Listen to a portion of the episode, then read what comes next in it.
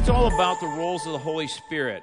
And I'm going to ask you, you can be turning in your Bibles to Acts chapter 1. It'll be a, a, few minutes before we get there. I'm going to have some other scriptures on the screen before we do that.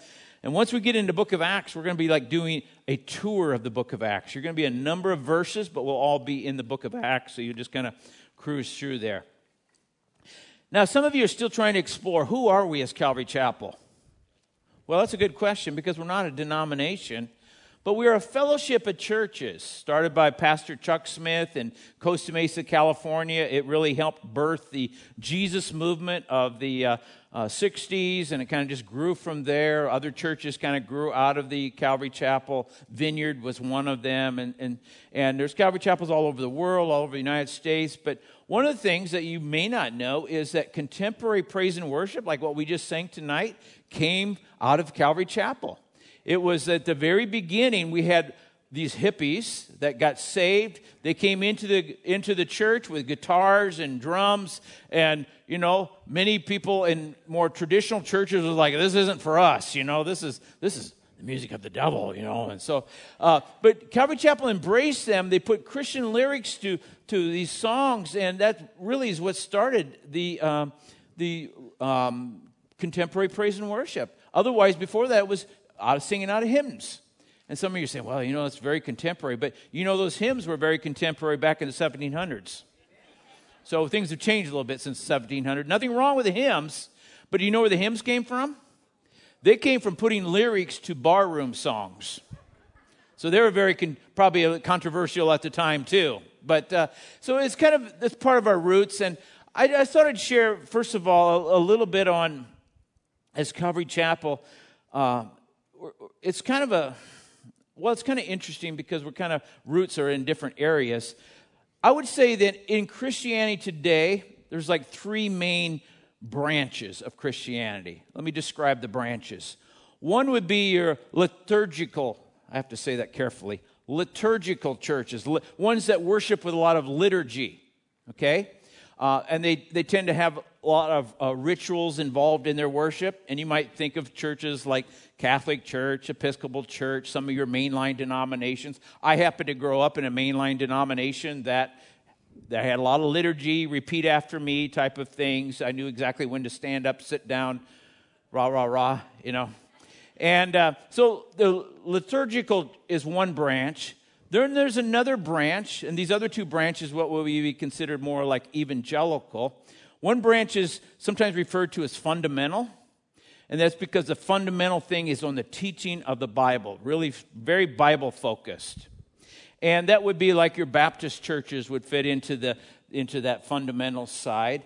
And then there's another branch of the uh, evangelical that would be much more of your Pentecostal charismatic and describe those differently would be they focus a little more on the experience part in worship.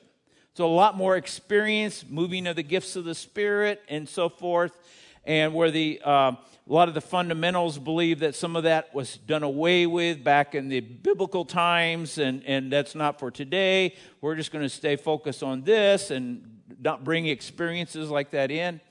And so, where does Calvary Chapel fit in? That's a good question. Um, I think what we try to do is pick some good things out of all these different areas. For example, the fundamental side is very strong in the Word of God. And you see what we do here we teach through the Bible. But from the Pentecostal charismatic side, they still believe that the gifts of the Spirit are for today. There's experience of the baptism of the Holy Spirit. And that's what I'm going to be teaching on today. So we believe that, okay, as Calvary Chapels. But it's not like everything goes like maybe some of the churches that go into an extreme. Now, your liturgical churches, one of the strengths that they can have is a lot of good works that they do, like in the community and, and, and, giving to the poor and so forth. And I would like to think that we, we try to focus on that as well. We're involved in a lot of different organizations in the community, a lot of you volunteer, that we want to be a church that's serving the community, not just what happens here in the four walls of the church. So I think what we try to do is take a little bit of each and, and, and try to mold it together. Are we perfect? No, far from it, because all of you are here, okay? so we're, we're not perfect because we're imperfect people. We don't have it all balanced, okay? You know, if, if you were to take the evangelical, evangelical side, there are extremes in the evangelical side. Like I said, one is very fundamental, like, no, the gifts of the Spirit, the baptism of the Holy Spirit, that's not for today. Where others is like pretty much anything goes in the name of the Holy Spirit. That's the other extreme. We try to have the balance in the middle of that, but I don't think we're perfect. I think we probably we probably sway a little bit more towards the fundamental side than towards the Pentecostal charismatic side. But it's interesting. If you were to talk to a, a true Pentecostal charismatic, you, they would probably say, "No, you guys are fundamental because you don't have the gifts operating in your services." And if you were to talk to the fundamental folks, they would say, "No, you guys, because you believe in the baptism of the Holy Spirit, you guys are more the Pente- you're more, more Pentecostal."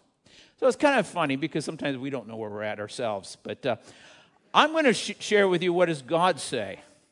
Not what does Calvary Chapel say. We're going to be in the Bible because that's what I, I, I, believe is, is the way we find the balance, and, and, and that's what I'm going to teach you here. And so I think I want to start, first of all, with who is the Holy Spirit. The Holy Spirit is uh, third person of the Trinity. The role of the Holy Spirit is always to point people to Jesus. The Holy Spirit is not about drawing attention to himself. He's a person of the Holy Spirit. It's not a force field. Okay? It's not like the force be with you, like the Holy Spirit, some type of force field. It's a person. It can be grieved. You can lie to the Holy Spirit. You can quench the Holy Spirit. It's a, it's a person, just like G- Jesus and the Father. Now, when we think person, we think of humans. He's not a human, but there's a personality in the Trinity, and the Holy Spirit is that third one.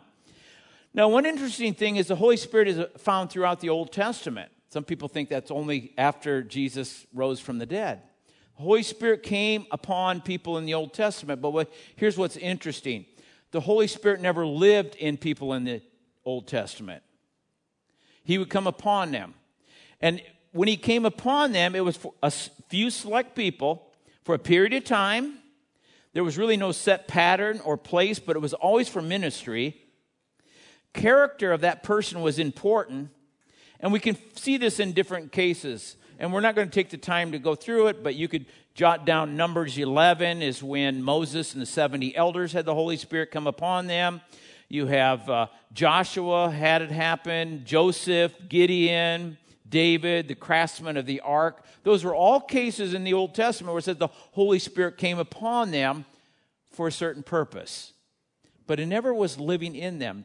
Why do you suppose the Holy Spirit never lived in the people in the Old Testament? Because Jesus hadn't died for their sins. They would go to a place, a paradise, waiting, looking forward to the cross, but Jesus hadn't died for their sins yet. And after Jesus died the, for their sins, then they could go to heaven because their sins were truly atoned for. And so the Holy Spirit really comes in as afterwards. But, so let me just go through. There's three separate roles of the Holy Spirit that we see uh, in the New Testament. We, you, we see them used by a Greek word, and I'm going to share those Greek words with you. And so the three separate roles of the Holy Spirit number one is the Greek word para. Para. And all these Greek words, we tend to use English words or derivatives from it. Think of parallel lines. What are parallel lines? Two lines next to each other. Or if you have a, a para church organization, it's an organization that comes along and supports a church. So para means alongside, means beside, with, and we typically see this role of the Holy Spirit with non believers. We see this in John 14. You see this uh, passage on the screen. Starting in verse 16, it says, And I will ask the Father, this is Jesus talking, and he will give you another advocate, a comforter, so to speak, to come and help you and be with you forever, the Spirit of truth. You see, he's talking about the Holy Spirit. The world cannot accept him. Talking about the non believers now. Can't accept him because it neither sees him nor knows him, but you know him, for he lives with you. That's the, that's the para, and will be in you. That's the second role. We'll get to that in a moment. He lives with you. So let's now look at another passage in John 16. And you'll see the three main roles of the Holy Spirit beside a non believer. Okay? And you think about it, I'll, I'll, talk about, well, you just think about this for a moment. Before you became a Christian, was the Holy Spirit working on you? Yes. Did you ever have a time where you felt like you were supposed to maybe raise a hand in a service or come down front and you were kind of like wrestling with God? Who was wanting you to respond? The Holy Spirit. And now, now look at this passage in John 16. We'll get into these ones we teach through our book of, of John and so forth. But uh, verse 7 and 8 says, But truly I tell you, it's for your good that I'm going away. Unless I go away, here he talks about the advocate again, the Holy Spirit. The advocate will not come to you. But if I go, I will send him to you. When he comes, look at the, what he's going to do. He's going to do it really related to the world, to the people of the world, the unbelievers. He says, But he will prove the world to be wrong about sin and righteousness and judgment. Those three things. If you, if you, sin, righteousness, and judgment. So I, I have it on the screen more clearly so we can see what that verse is saying. The Holy Spirit with unbelievers, this is that first role, role of para. He convicts, or you could say convinces, a person they're a sinner. See, you had to know you were a sinner before you saw a need for a Savior, right? That's the Holy Spirit's role to show us we're a sinner. As we get ready to start the book of Romans, you're going to see the book of Romans lays out the gospel, and the first chapters is to show us we're sinners that we've all sinned, we've all fallen short. So that's the first role. He convinces us that we're a sinner. Next, he warns of God's coming judgment. Why do people want to make sure they get their sins forgiven? Because they realize there's a death coming and there's a destination after death heaven or hell. There's a judgment coming. Sometimes we don't like to talk about judgment because people say, well, you know, you guys are so judgmental. That's, it's God who's the supreme judge. We didn't write this. And it's important for people to understand that we're all going to stand before the judgment seat of Christ or the great white throne judgment. One's for believers, one's for the unbelievers. So that he warns of God's coming judgment and he reveals God's plan, uh, his salvation plan, which is righteousness through Christ. In other words, we don't become righteous through our good works, it's through the gospel. Those what the Holy Spirit does for us, for all unbelievers. That's what He had to do in your life before you became a Christian. He had to show you you're a sinner, that there's a coming judgment coming, and the only way you can be righteous is through a relationship with Jesus Christ. That you put your faith that He paid the price for your sins. So that's the first role, okay? Usually there's not a lot of confusion related to that role and so forth. Now we go into the second role. This is where it gets a little more interesting. The second one is from the Greek word en. Now, if you speak Spanish, you know they use the exact same word in Greek as they do in English. Uh, Spanish is en. We use the English word in, I-N. And that's when the Holy Spirit comes in all Christ followers. This sometimes gets confusing because sometimes certain, not all, Pentecostal people, charismatic people will say, unless you speak in tongues, you don't have the Holy Spirit. Not according to Scripture. That's not correct. If you're a believer in Jesus Christ, you put your faith in Christ, you became born again, and the Holy Spirit now lives in you. Okay? So make sure you know you have the Holy Spirit in you. Okay? If you're a believer in Jesus. If you're not yet, we'll take care of that tonight, and you can be a believer, and then the Holy Spirit comes in. The Bible says that we're a temple of the Holy Spirit. Am I right? So this is where the Holy Spirit is at. He's in us. Greek word en. And uh, I want you to see this in Scripture. We just looked at John 14. I got it back up on the screen so you can see it again. Jesus says, I will ask the Father, and he will give you another advocate to help you, be with you forever. The Spirit of truth. The world cannot accept him because it neither sees him nor knows him, but you know him, for he lives with you. He hadn't come in him yet. See, Jesus hadn't gone to the cross and resurrected yet. But it says, and will be in you. Jesus was saying, in the future, the Holy Spirit will come in you. Now, he was talking to his disciples at this point. When did that happen? Well, we see it in John 20, verse 22. I see it, you'll see it up on the screen there. And he was, after he res- resurrected, so their sins were paid for, the disciples who had the Holy Spirit beside them before, he, he says this in John 20, verse 22. And he says, And with that, he breathed on them and said, Receive the Holy Spirit the Holy Spirit could not live in them yet because Jesus hadn't risen from the dead. Once he had risen from the dead, now all of a sudden we could be born again. So that was the born again experience of his close followers. Just because they followed him, they were still considered under like the Old Testament way of, of salvation, which was putting their faith in what Jesus was going to do, not what he'd already done. So this is when they became born again. If you see 1 Peter 1 3 on the screen, it says this Praise be to the God and Father of our Lord Jesus Christ. In his great mercy, he has given us what? New birth. That's when we become born again into a living hope through the resurrection of Jesus Christ from the dead. See, the new birth could not come until he had been he risen from the dead. The resurrection paid for it all the death, burial, and resurrection. That's the gospel. So after he rose from the dead, he breathed on them, received the Holy Spirit. That's when the Holy Spirit came in them. What's the Holy Spirit do in us? Do you have the Holy Spirit in you? I just have a few things on the screen. There's, there's more. We could go into a longer list, and after I put the slide together, um, I realized I even forgot another one, but here's one. He directs us, He assures us, you know, shows us we're saved and so forth. He comforts us, encourages us. The Holy Spirit gives us wisdom, produces godly fruit, you know, like the Galatians 5, the fruit of the Spirit. He enlightens, He makes the Word come alive. We have understanding of the Word. He, he's our counselor. He helps us. Oh, I got counsels twice. Okay. You, you know what that last one was supposed to be that I forgot? He, he convicts us. He doesn't condemn us, but if when you sin and you're like, oh, I shouldn't have said that, who's, who's telling you that? Could be your spouse. but really, it should first be the Holy Spirit in us, right? Oh, yeah, shouldn't say that. Oh, I need to go and ask for forgiveness. Just some of the things the Holy Spirit does in us, okay? Very, very important. So, is the Holy Spirit in all believers? Yes. Don't ever anybody ever tell you. But but now this is the one that sometimes people get a little more confused on. And this is why we're going to go through the book of Acts and you're going to see this over and over. The third experience is the Greek word epi.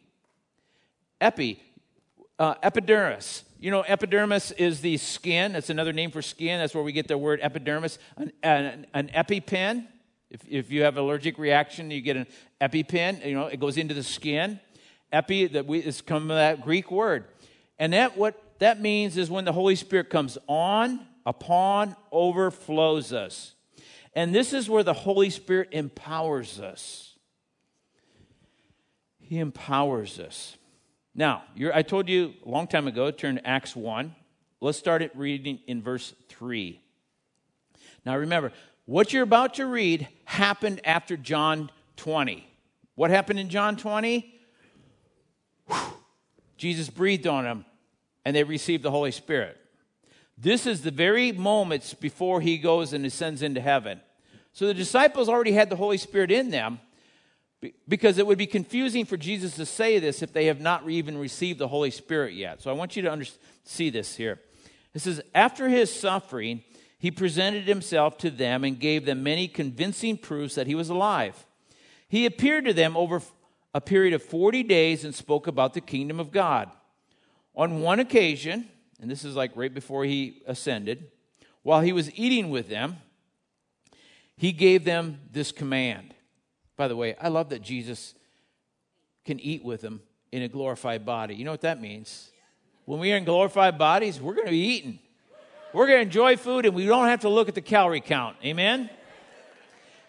So he was eating with them. That's probably part of that convincing proof. And he gave them this command, not a suggestion. He said, Look at this. He says, Do not leave Jerusalem, but wait for the gift my father promised, which you've heard me speak about. For John baptized with water, but in a few days you will be baptized with the Holy Spirit. That's where that term, the baptism of the Holy Spirit, comes from. Now, wouldn't that be silly for Jesus to say that if they've already gotten all the Holy Spirit they're ever going to get? He's already breathed on them and said, Receive the Holy Spirit. But there's something, there's this third experience, this baptism of the Holy Spirit. First, second experience, he comes in us, but this is when he comes upon us in a way to empower us to do his work. Now, they didn't quite understand it. Look at verse 6. Then they gathered around him and asked him, Lord, are you at this time going to restore the kingdom to Israel? See, they're still fixated on the Messiah kicking the Romans out. Okay? They didn't quite, they didn't get it. Okay? Are you going to restore Israel? You know, are you going to restore the kingdom? And he said to them, It's not for you to know the time, the dates the Father has set by his own authority. In other words, I'm not going to answer that question. But let me tell you what I am talking about the baptism of the Holy Spirit. And that's this verse 8. But you'll receive power when the Holy Spirit comes on you. Epi. That's where that is. He comes on you. Epi. And you'll be my witnesses in Jerusalem, Judea, Samaria, to the ends of the earth. After he said this, he was taken up before their very eyes, and a cloud hid him, hid him from their sight. So he ascended immediately after that. In other words, the last words that Jesus was recorded as saying before he ascended into heaven was wait in Jerusalem for the baptism of the Holy Spirit. For when that happens, you'll receive power to be my witness. That Greek word for the Greek word for power there is uh, din, um, let me say it. Dunamis. Dunamis. We get our word dynamite from that. Almost like an explosive type power. So you'll receive power when the Holy Spirit comes on you. Why? Is it to lay on the floor and flop around like a fish? No. Is it to run around a church and have a big, like a goofy thing going like, ah, yeah, the Holy Spirit's on me? Power to be a witness.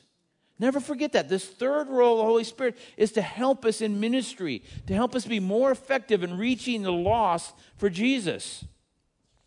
See, when we have, when we're born again, we have the Holy Spirit, correct? When we're baptized in the Holy Spirit, or we're filled with the Holy Spirit, the Holy Spirit has us. You might need to meditate on that a little bit. A little different way to say it. We get saved, we have the Holy Spirit, but does the Holy Spirit really have us? Is He in control or not?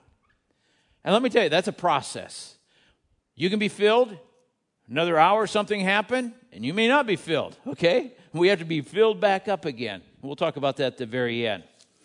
Now, this baptism of the Holy Spirit was actually prophesied in the book of Joel. We don't have time to look at it. Joel chapter 2, it was actually fulfilled on the day of Pentecost.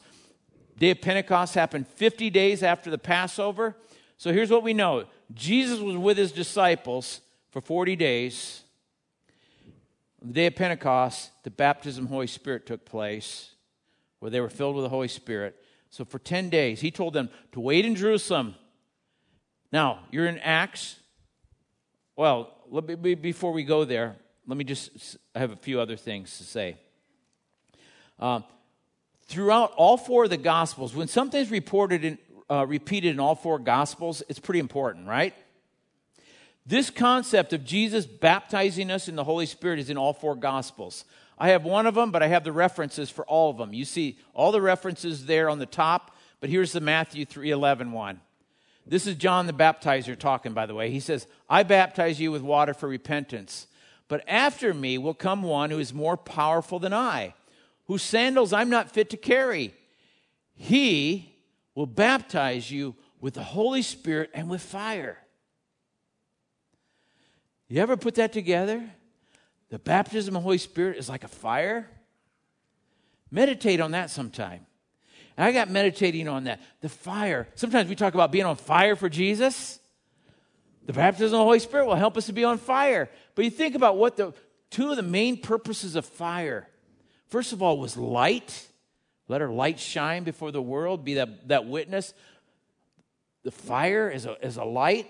Also, the fire was a purifier. They would use it to refine things. That's what the Holy Spirit does in our life. He's refining us, He's helping us to shine brightly. And it's really not for us, it's for us to represent Him, it's help us to take Him to the world. Here's one of the few main points I have for tonight, and that is this the main purpose of being full of the Holy Spirit is power and gifts to help us to take Jesus to this world, to the world. That's that being a witness. That's that being on fire. Who, who did it say is going to baptize us in the Holy Spirit? It said Jesus. All four Gospels say that. So it's just something to think about. And before we cruise through the book of Acts, I want to give you a, a little analogy. Let's say, some of you know this about me, I'm a woodworker. I got a few of my tools up here. Let's say this is you. For all practical purposes, you're a drill. And drills have a purpose, right? What's the dr- purpose of a drill? Drill holes, right? Or it could be to put screws in, but for this purpose, we're, we're drilling holes. But without Christ, we're what? We're empty. We don't have a, a drill bit in it. And this is like a person's life who doesn't have Christ. How can they fulfill their purpose in life? They don't have Christ. They need Jesus Christ. So when we invite Christ to come in our lives, it's like we put this drill bit in, and now all of a sudden we have a drill bit. So here's a piece of wood. I want to do ministry. I want to drill. Can I drill a hole right now? Oh, you're divided church. I like that. Because some of you are thinking, could I drill a hole in this wood right now? Yes, I could. But let me tell you, I would really have to work it hard, wouldn't I? I'd have to really twist this thing. If I worked long enough, I guarantee you I could get a hole with this drill and this drill bit and this piece of wood. But it's still missing something, right? It's missing the power. So picture this. So this is like the second role. Here's the third role. Now remember, I said the Holy Spirit's not a force field, not a power. So no analogy is perfect. So don't don't pretend like, oh, the Holy Spirit's like this, just a force field of power. No, he's a person. But for this analogy, he's like the battery on here. And so now we're full of the Holy Spirit. Now we could do a lot more, right? We have power to do the purpose of why we are in this planet, why we're on this planet. So I want you, is that, does that make it kind of clear? Now, what happens if I use this a lot? Battery's going to drain down. What do I need to do? Charge it back up. It's like that with our lives, too. The more ministry we do, the more we're representing Jesus, the more we're living our lives, we're going to get drained every morning. We should be plugging in to the Holy Spirit through the Word, through our prayer time, through our worship time, so we get filled back up. And so that's just a, another way that we can just think about the Holy Spirit is like we, we think of it. It gives us the power to accomplish. Now, you can do ministry without the baptism of the Holy Spirit. But I find this is many times where a lot of Christians are at. It's so hard. They don't feel like they have power. They have no boldness to witness. They don't feel like they, you know, it's like I, am saved. I mean, that when you when you have Christ, you're saved. You're going to heaven. But there's another experience that God wants us to have where He empowers us to do His work. And I think that Satan has fought the church on this.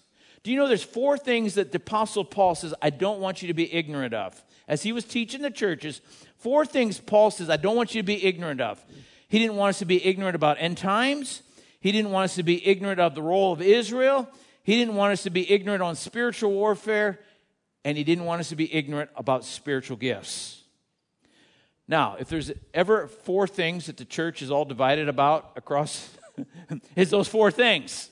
There's a lot of ignorance about that.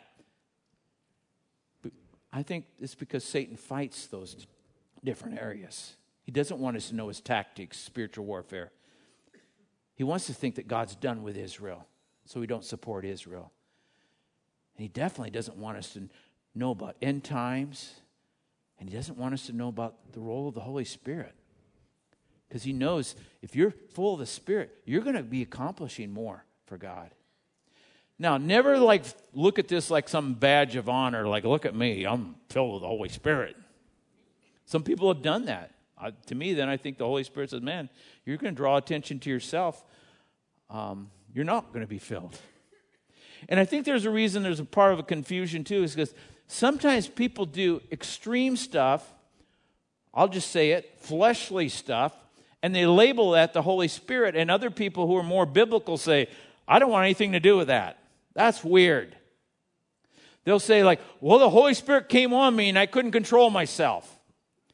Well, I have a problem with that because the scripture says that the Spirit, the Spirit is subject to the, the prophet, for, so to speak. Uh, in in uh, 1 Corinthians 14. For example, you would never just say, you know, one of the gifts of the Spirit is giving. You would never say, oh, I couldn't control it. My hand just went in my wallet and started throwing money out all over the place. Like I couldn't control it. It was like money was just flying all over the place. Okay? No, you have control over what you do for the Lord. Okay? So when people tell you, oh, I just had no, I couldn't, no, I, I don't see that in Scripture. Okay? And that's also a reason why I think some people reject what we're talking about because they say, that's just weird. I don't want to be weird. I, here's the thing I learned this in the first, when I first became a Christian. I've been operating in this for 41 years. Now, a few of you might think I'm weird, but I don't think this is weird, okay? But it's a source of power, and I could not do what I do for the Lord without it whether it's to be up here, whether it's to talk to someone, whether it's to go on a mission field, or whatever it is. Am I always full of the, full of the Holy Spirit? Uh, Barb would tell you, no, I'm not always. Because I'm just like you. But this is what we want to do. We want to seek the Lord. So let's turn now to Acts 2. We're going to just go, jump through a, a few things here. Uh, Acts 2. And like I said, we're just going to do a little cruising because I want you to see it in the Bible, not just what Calvary Chapel says, not just what I say, okay?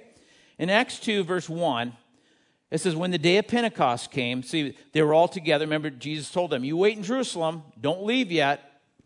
When they were all together in one place, suddenly a sound like a blowing of a violent wind came from heaven, filled the whole house where they were sitting. They saw what seemed to be tongues of fire that separated and came to rest on them and all of them were what? Filled with the Holy Spirit and began to speak in other tongues as the Spirit enabled them. That is one of the gifts. Not the only gift. It's not the only, it's not the evidence. It's, I think it, it could be, but it doesn't have to be. Some churches believe that unless you speak in tongues, you haven't been baptized in the Holy Spirit. Well, there's cases in the scripture that that's not necessarily even mentioned, so I don't believe that's the case.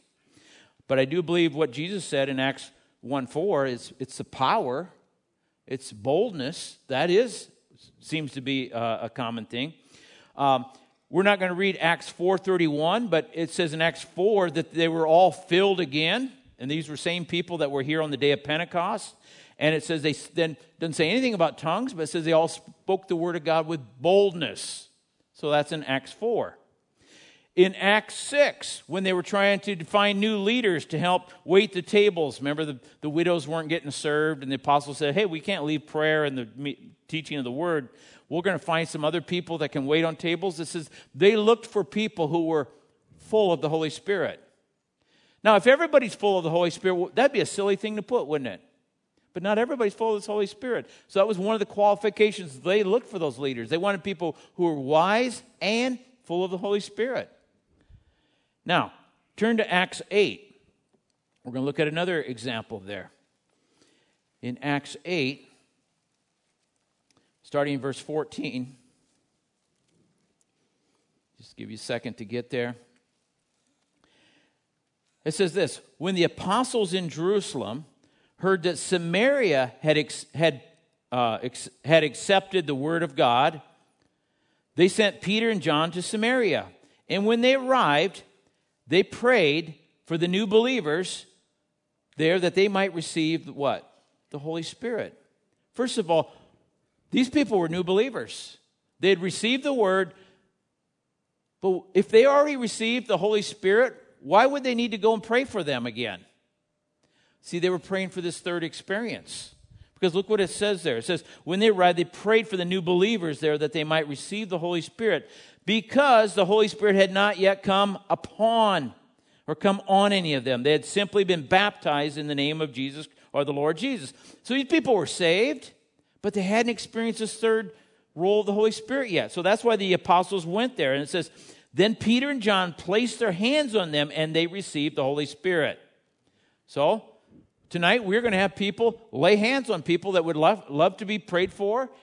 And that is one of the ways. Now, it's not the only way you can be filled with the Holy Spirit or prayed or baptized in the Holy Spirit. But a big way in Scripture is the laying on of hands. So you see that there in Acts 8. Now turn over to Acts 10. Acts 10, verse 44. We're going to start there. we're skipping Acts 9. In Acts 9, if we were to read that, we would see that that's where Paul was saved and he had Ananias come lay his hands on Paul, and Paul was filled with the Holy Spirit. That's actually in uh, 917. But we're in Acts 10, starting in verse 44. It says, while Peter was still speaking these words, so he's teaching, just like I'm doing right now, it says, the Holy Spirit came on all who heard the message. We don't see anything about hands being laid on them at that point. The Holy Spirit can just fall on you. I knew a guy one time that was out jogging and he was baptized in the Holy Spirit. For some of you, you, you may feel more comfortable not having somebody lay hands on you. Others of you want, I, I want somebody to lay hands on me, okay? But while Peter was speaking these words, the Holy Spirit came on all who heard the message. The circumcised believers who had come with Peter were astonished that the gift of the Holy Spirit had been poured out even on the Gentiles, for they heard them speaking in tongues and praising God. Then Peter said, Surely no one can stand in the way of them being baptized with water. So we know it's separate from baptism in water because here it happens before the baptism in water. Some people will tell you this when you get baptized in the water, you're baptized in the name of the Father, Son, and the Holy Spirit, so that's the baptism of the Holy Spirit. No, that's water baptism. That's different. And you see it right here in Scripture. So the Holy Spirit came on them. Then what does Peter do in verse 46? Then, then Peter said, Surely no one can stand in the way of them being baptized with water. They've received the Holy Spirit just as we have. So he ordered that they be baptized in the name of Jesus Christ. Then they asked Peter to stay with them for a few days. So we see there the Holy Spirit came on these new believers, and then they were water baptized. Everybody's clear on that one? Again, don't be confused and think, well, it's the same thing as water baptism. Not according to Scripture. Now let's look at Acts, turn over to Acts 19. And this will be our last place we're going to look at in, in Acts. Acts 19, verse 1 says this Then Apollos was at Corinth. And Paul, and Paul took the, the uh, road through the interior and arrived at Ephesus. There he found some disciples. So if he's finding disciples, are these believers or not? Yeah, they're believers, they're disciples. He says to these disciples, he said, Did you receive the Holy Spirit when you believed? And they answered, No, we not even heard there is a Holy Spirit. So Paul asked them, Then what baptism did you receive? John's baptism, they replied. And Peter said John's baptism was a, a, baptism of repentance. He told the people to believe in the one coming after him, that is, in Jesus. On hearing this, they were baptized in the name of the Lord Jesus. So then they were water baptized. Before that, they, they didn't have the baptism of Jesus, it was the baptism of John. Verse 6 When Paul placed his hands on them, the Holy Spirit came on them, that third experience of epi, and they spoke in tongues and prophesied, and there were about 12 men in all. So, what is the purpose of the baptism of the Holy Spirit? You just saw some examples of it in, in the book of Acts. We didn't read all of the examples, but we did some of them there. We saw Jesus teach about it, wait for it, separate from uh, salvation experience. The purpose of baptism is really to give us power and boldness to be a witness for Jesus. I believe it also, according to Romans, gives us an increased power over sin. To me, it's easier to say no to sin and yes to God with the baptism of the Holy Spirit. I believe it's, it is vital and important in our relationship with God. I believe the scriptures will come more alive. I think it helps us hear his voice more clearly. He teaches us, and we receive gifts to use in ministry. And these gifts aren't for us, they're us taking the gospel to the world around us. And you could read about those gifts in 1 Corinthians 12, 1 Corinthians 14. Now, what do we need to do to receive the baptism of the Holy Spirit? First of all, you need to be a Christ follower. And I would say, if you're a Christ follower and you you don't have any unrepented sin in your life, you know, you've evaluated your life and you want it, then pray and ask. Ask in faith. You see this up on the screen. Jesus said in Luke 11, 13, He says, If you then, being evil, know how to give good gifts to your children, how much more shall your heavenly Father give the Holy Spirit to those who ask Him? Ask Him. Ask Him to fill you. It's a good gift. We have grandchildren. I would never consider giving my grandchildren a bad gift. My kids, eh, I have to think about that one. Not the grandkids, though. But we're, we're evil and we know how to give good gifts to our ch- children, right? How much more would the Heavenly Father give the Holy Spirit? It's a good gift. But He says, ask. Ask for it. Now, we've read something in there, and we're about ready to close in, in, uh, and start the prayer and worship time. Uh, we read something in there about tongues, and sometimes that's con- a bit confusing. I just want to talk about that. It's only one of many gifts. Some people put way too much emphasis on gifts. There's three types of tongues mentioned in Scripture. The first one, which is the most common, is a private prayer language. God gave this to me. My wife has it. I know many people have this. This is private, though. You don't hear me praying in tongues in public, okay?